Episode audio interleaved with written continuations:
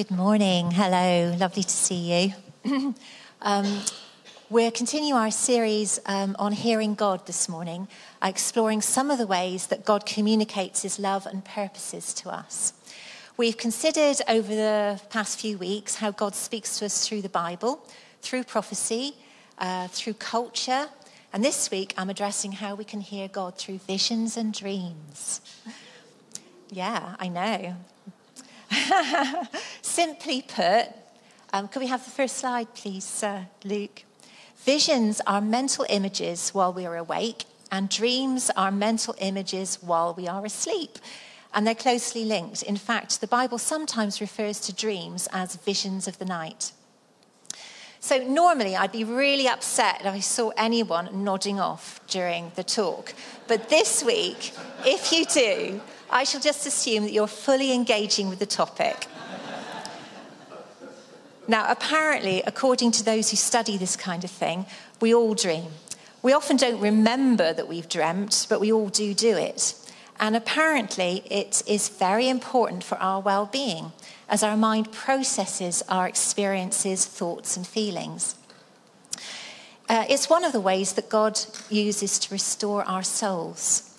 Just like a loving parent, he watches over us in the night and he removes things that could do us harm and he whispers his love over us. And he probably says, Oh, aren't they lovely while they're asleep? when I first had the opportunity a few years ago to hear a talk about dreams and dream interpretation, I was very skeptical. To me, it sounded a bit new agey. And I thought, oh, I don't know about that. But when I listened to this lady talk, I was, I was won over. But she was pointing out how actually scientifically we all dream. And um, it, it, it's in the Bible, uh, the Bible is full of dreams. And um, God, God uses dreams frequently to communicate to people, not only in dreams, but people today. And uh, when I started to think about that, I thought, oh, yeah, actually, God has talked to me in dreams before, and He has talked to people that I know. Apparently, if you took all the dreams and visions content out of the Bible, you'd lose about a third of the content. So it is quite mainstream. Um, and also, if we consider that we sleep for around a third of our lives, it would be quite surprising if God didn't use those times to speak to us, especially because when we're asleep, our guards are down. Now, in looking more carefully at visions, dreams, and dream interpretation, we're not being asked to kiss our brains goodbye or give up filtering everything through the truth of Jesus.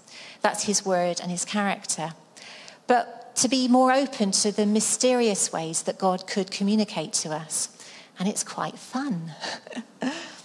um, it's also a great entry point to talk to people who um, are seeking, who are spiritually aware in some way but they're not Jesus followers yet because dreams are universal. And so it's a great way of talking to people about spiritual things. Um, and uh, people are often very open to talking about their dreams. In the book of Job, it's summed up nicely. Could I have the next slide, please? For God does speak, now one way, now another, though no one perceives it. In a dream, in a vision of the night, when deep sleep falls on people as they slumber in their beds. So, for this morning, this is the plan. We're first going to take a quick look at the few of the many instances in the Bible um, about dreams. Now, there are loads, so we're just going to touch on a, a few. After that, we'll hear from a few people at Ebby who are briefly going to share some of the, their significant dreams to provide a snapshot of the way that God might want to use dreams in our lives and to show that potentially is accessible and helpful to all of us. And finally, we're just going to touch on the topic of dream interpretation and how we can all be much more open to hearing God for ourselves in dreams, should He want to communicate to us in that way. Now, so the Bible. Now, even a cursory look through the Bible, you can see that dreams are prolific. Um, for example, in the Old Testament, some of you, which is the, the bit of the Bible, all the books written before Jesus came, um, there are a lot of dreams that have become quite famous. I mean, you probably have heard of Jacob receiving a dream of a stairway um, um, and angels ascending and descending to heaven, um, going up and down to heaven. And he realized God was there. Um, and he received a calling from God. And Joseph received prophetic dreams as a boy for telling that one day his father and brothers would bow down to him. Despite the arrogance of his youth, he became a humble and skilled interpreter of dreams, and he rose to the highest point in Pharaoh's court, interpreting Pharaoh's dreams. And God used him to forewarn of a famine, and he saved Egypt and the surrounding nations from starving to death. Similarly, you might remember Daniel, and he climbed to a place of political power in a foreign land, and he had incredible influence because of his God given ability to interpret dreams. Now, those are the more famous ones, but there are loads. Um, and God often used dreams as warnings, as callings, as guidance, as encouragement, and as ways of saving. Fair enough, you might say, but that was Old Testament. Surely in the New Testament, with the coming of Jesus, God didn't use dreams so much anymore. Kind of goodbye Facebook, hello TikTok, maybe. Apparently, that's not so. The narrative of Jesus' birth, for example, is chock full of dreams. In a dream, Joseph re- received reassurance to marry Mary and told to name the baby Jesus. And it was in a dream, Joseph was told to flee to Egypt. And in another dream, he was told when to come back. And in a dream, the wise men were warned not to go back to Herod on their journey home. Okay, but surely when Jesus was resurrected and sent his Holy Spirit, we didn't need dreams and visions anymore. Again, not so. The book of Acts, which gives an account of the early Christian mo- movement, is full of dreams and visions. The prophet Joel predicted that the primary mark of the outpouring of the Holy Spirit would be a wider release of dreams and visions among young and old alike. Could I have the next slide, please, Luke? In Acts 2, Peter explains the signs of Pentecost. He says, This was what was spoken by the prophet Joel. In the last days, God says, I will pour out my spirit on all people. Your sons and daughters will prophesy, your young men will see visions, your old men will dream dreams. In other words, no matter your age or gender, God's Holy Spirit has been poured out on everyone. And as a result, we can expect to see into the spiritual realm and hear from God through prophecy, visions, and dreams. And today, even though we have the Bible as our foundation for hearing from God, it's very exciting to hear that God is still very much using dreams, especially in Muslim areas where people are not able to openly talk about Jesus. God is coming directly to them in their dreams, and people are being saved. Now, I've resisted the temptation this morning of sharing any of those testimonies because what I want to do is home in on our country and people that you consider like you. Because sometimes it's, it's so easy to think, oh, yeah, God does that for them over there, but He wouldn't do that for us here. Um, for example, in Pete Greig's book, lovely example, uh, Pete Greig's book, Hearing God, we're given a story of a man called Sean who encountered Jesus for the very first time in a dream. Pete tells us Sean didn't know much about the Bible and didn't go anywhere near a church if he could help it. But one night he had a dream that changed everything. In his dream, he saw a brilliant light emanating from a chair at a table and a man he recognized as Jesus walking up a stone staircase towards him. Jesus approached Sean placed a hand on his shoulder, and simply said, I've got you. Feeling that touch, hearing these words, Sean experienced an overwhelming sense of God's power. He said, Every single cell in my body exploded with love, pure love. It was better than any drug I've ever done. I had goosebumps all over my body, inside and out. And when he woke, he was completely different. The power to his addiction to pornography had been broken, and so had his desire to swear. Even his long standing, deep rooted fear of death had lost its terror. So, dreams can be far more than just mental images, they can be a place to experience spiritual reality. Sean, in this dream, actually encountered Jesus. Now, you may have had dreams that God has used to speak to you. For example, Claire this morning, which is lovely to have another one as an example. Um, but can I have Steve, Viv, Andrea, and Katie up here, please? You see, in recent weeks, I've been sidling up to people and asking them whether they considered that they had ever had a dream where God was communicating something to them. Some of these people are here and brave enough to share with us this morning. So I'm going to give them the mic if you just share your dream. I have told them briefly. Please, briefly. yeah, thanks for letting me go first, girls. Um, um, a few weeks ago, or maybe a few months ago now, um, I was having problems with neighbours who are Christians, and I was getting really angry with them. And I was going to tell them everything that they were doing wrong as a Christian. And um, one night I had a dream, and the dream said to me, didn't say to me, don't do it. It didn't say to me, don't tell them what they're doing wrong. What it said was, don't do it in anger, do it in love, because that's where I live. I live in your heart. And um, this had a real effect on me. I still haven't said anything to them. Uh, but it, it was God talking to me and saying to me that that's where he lives. He lives in the heart, not in the anger. That Thanks, Steve. That's great. Thank you. Uh, this happened a number of years ago when my children were small, but the family we were very close to had three girls very close together in age.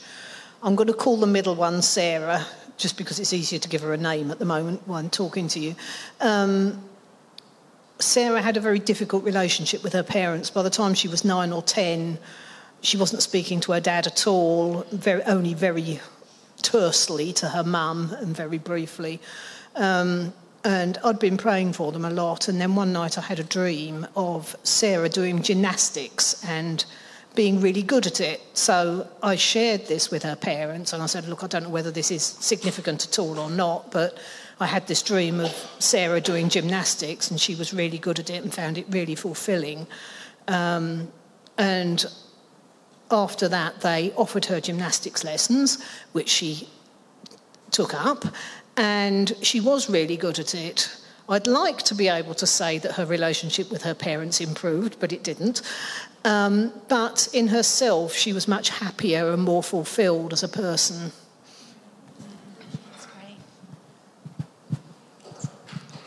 um, about just over 20 years ago is when I first moved to Bristol by myself. And I was kind of struggling a little bit, feeling a bit lonely and a bit lost and just all those emotions. Um, and I remember sort of crying myself to sleep, which I think a lot of us do at some point in our lives, and how tired that makes you. And I just go to sleep. Um, and then I feel like a little bit like the story you shared. I felt all of a sudden I was in the presence of Jesus. Um, and I could I was in light, surrounded by light, and I could it was real.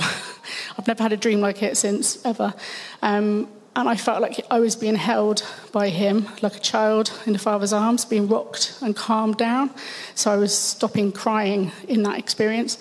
Um, and just that immense feeling of love and that explosion of emotion was just so intense.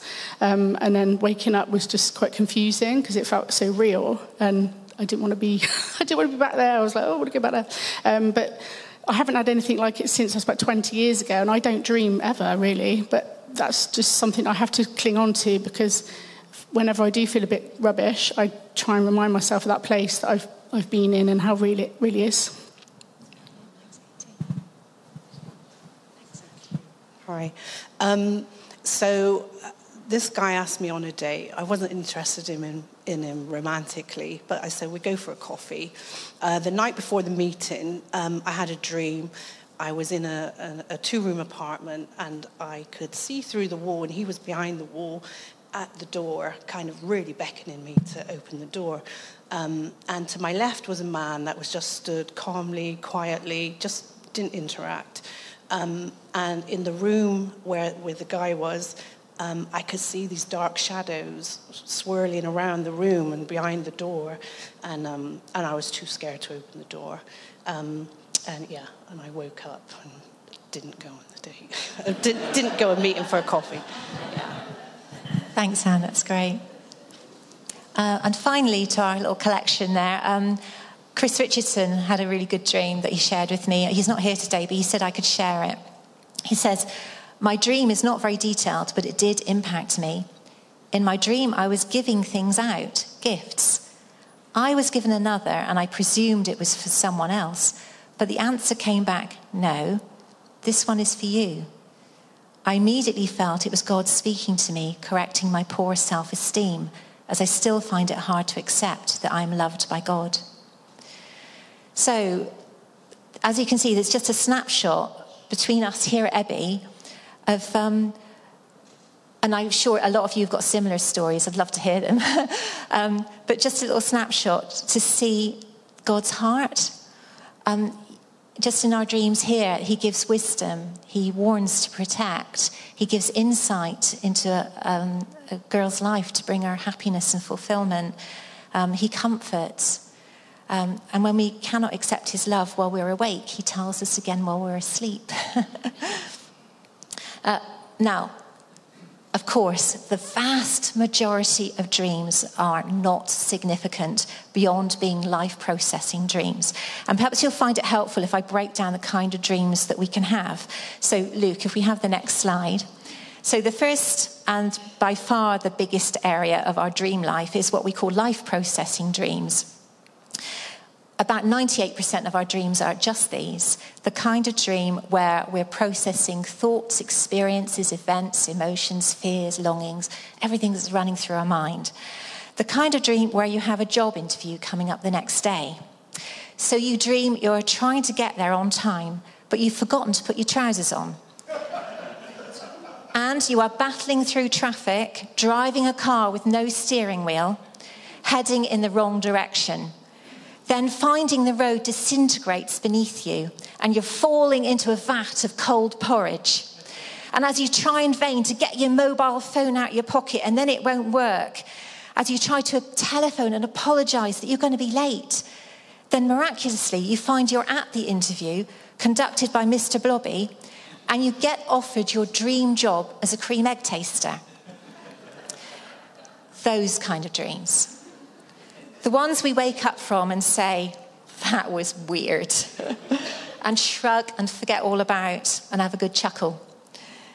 Then there are the kind that no one wants. Next slide, please, Luke. Bad dreams or nightmares. just a word about these. Because uh, just as we can be spiritually aware to God's goodness in our dreams, we can also pick up from the evil realm that's always swirling all around us in our fallen world. And sometimes we do have dreams that disturb us, where perhaps we sense evil and feel quite intimidated. When we have those, we don't waste time trying to interpret them. We just go to God immediately and ask for His reassurance, His comfort, and His protection. And if these dreams are recurring, it's a good idea to take communion in your room um, to pray before you go to sleep and to ask others to pray for you because the evil one loves to intimidate us and we don't have to stand for that. We must stand against him. And if you need help with that, ask somebody. And God reassures us in the Bible that although there is the evil one, the prince of this world, that God is greater than anything the evil one can try to throw at us. But then, next slide, please, Luke we occasionally get God dreams. Uh, these are the best. A dream where you hear from God or even powerfully encounter Him. So let's consider how we seek God speaking to us in our dreams so that we're open to the possibility of these quite wonderful dreams. Now, the first very practical thing that we can do is ask God. Just say, Lord, I'd love to hear you in my dreams. I'd love to meet you. I'd love to know more of you. I'd love your wisdom, your insight, whatever. I'm open to meeting with you when I'm asleep. So just be open and aware. And the next practical thing is to keep a pen and notepad by your bed. Because you probably noticed that it doesn't take you long after you wake up. Just forget what you dreamt. So if you do remember anything, write it down immediately. Um, now, most of them, as I say, will be gobbledygook, life processing dreams, but some will be golden nuggets from God. And as you get into the habit of recording, you will train your mind to be more alert to remembering your dreams. Um, and you'll, you'll have more material to work with. And also, you're showing God that you are expectant, that you are ready for a dream that He'd like to give you. So, once you've recorded your dreams, you can start to ask for the interpretation. Um, this is where the fun starts. now, if you want to go deep into dream interpretation, um, which I expect Claire has read this book, Interpreting Dreams and Visions A Practical Guide for Using Them Powerfully to Impact the World by Liz Evans. Warmly recommend it if you're a dreamer and you really want to go deeper into it. Because Liz is a very godly, humble, and knowledgeable lady in this area. She's really gifted. Um, and uh, Steve and I did a course over two years with her. I expect Claire did too, yep. and um, we just consider ourselves absolute rank beginners. It's, it's a whole new world, it's a whole new language. Um, um, so go easy when you start interpreting dreams. Don't experiment on other people and say, I know what that means, God's telling you this. But um, maybe interpret your own dreams first and, and start small. Um, as a light-hearted caution to be careful using a, a, language that we don't understand, which is the language of dreams and symbolism. Could I have the next picture, please, Luke? Now, this, uh, some of you might have seen it a few years ago on the internet. It's a sign that simply says no entry for heavy goods vehicles, residential site only. Unfortunately, the Swansea council worker sent it to his translation department because he was obliged to produce a bilingual sign, and then he dutifully um, wrote down what the translation department email sent back to him. Unfortunately, what it says is, sorry, I'm not in the office right now.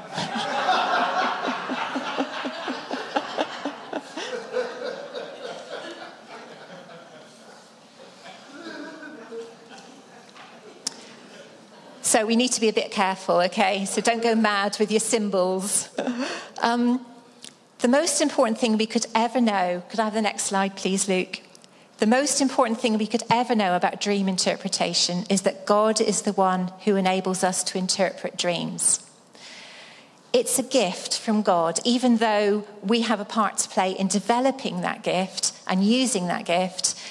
Ultimately, it comes from Him. So don't be tempted to look up all your symbols on the internet. Pray for interpretation rather than go to spurious sources. There are Christians who are experts in this, Liz being one of them, who's quite good at dream symbols, but even people, Christian people who are experts, warn that symbols vary according to the meaning varies according to the culture, the context, the personal dreamer's experience. So you have to be very careful using uh, interpreting symbols. Uh, next slide, please. Yep. Joseph said to them, Do not interpretations belong to God? Tell me your dreams. So as long as you're acknowledging that it all comes from God. He gives the revelation, He also gives the interpretation. Then have a go. Um, now, as I've mentioned, most of our dreams are personal to us. We are life processing. But if you happen to have a dream that is for someone else and it's likely to encourage them, then go ahead and share it. But if it's a concerning dream, just keep it to yourself and pray. The likelihood, likelihood is that God has shown you a little insight so that you know what to pray for that person, not so that you go up to them and say, Oh, I had a dream, and tell them something really worrying. Um, our aim is to love, um, not to try to impress because we think we've heard from God. Um, so, as I say, most of our dreams are about ourselves, and if you think about it in your dreams, you'll notice that you are the protagonist in most of them. But even in these usual kind of dreams, they can reveal what our souls are saying to us. Areas of our lives that are that we could talk to God about rather than it's all rattling around us, our subconscious. Our dreams are showing us that, so we can process that with God because He is interested in every aspect of our lives. So after that dream about um, being late for your job interview and arriving in front of Mr. Blobby, I think that morning it would be a good idea to pray for God's peace and help for that interview rather than um, stressing on your own. Um, now, the point I want to make about these life processing dreams, that even in these, God can turn up in a cameo role just to whisper something like wisdom or encouragement. And I think um, how to recognize God in your dreams will be the most useful thing I can tell you today. So that's what I'm going to end with. And I hope it opens a spiritual window for you as it did when it was pointed out to me. Because of the symbolic nature of dreams, God is often in disguise. but what many dreamers have noticed is that he often shows up as a benevolent authority figure that steps into your story to help you. For example, as a policeman or a boss or a father figure. Now, Jesus can sometimes appear in your dreams as a brother, a teacher, or a man who stands beside you as a reassuring presence like in Andrea's dream. The Holy Spirit can sometimes appear as an angel, a glowing light, or a benevolent presence. I once had the Holy Spirit feature in my dream as a Christian teacher's wife who was giving me her coat. One of my friends at the complete Trinity turn up in his dreams as three members of the royal family saved him from his uh, ship sinking. So take note of the helpers, the benevolent figures in your dream, and ask, is that God speaking to me? And the encouragement for us all is to seek more of God and become more aware of the many ways that He speaks through the Bible, through prophecy, through dreams, and through visions. To end with, in the very first talk Steve and I heard about prophecy and dreams from Liz Evans, she said something that really impacted us. She said, Can I have the next slide, please? We manifest what we carry, we carry what we are given, we are given what we seek. And I hope I've encouraged you this morning to seek value and press into the world of visions and dreams as one possible way to open us up to learn the voice of the shepherd. He loves us and he wants the best for us and he wants to communicate to us and to those we meet. So, sweet dreams, folks. Um, let's pray. Loving Father, thank you for your love for each one of us. We pray for your spirit of wisdom and revelation so that we might know you better. Lord, we pray that you would speak to us in visions and dreams, in prophetic words, through scripture, and through everyday events in our lives, that we would see you, that we would know you, that we would honor you, that you would bless us, and in your name we would be a blessing to those we meet. Amen.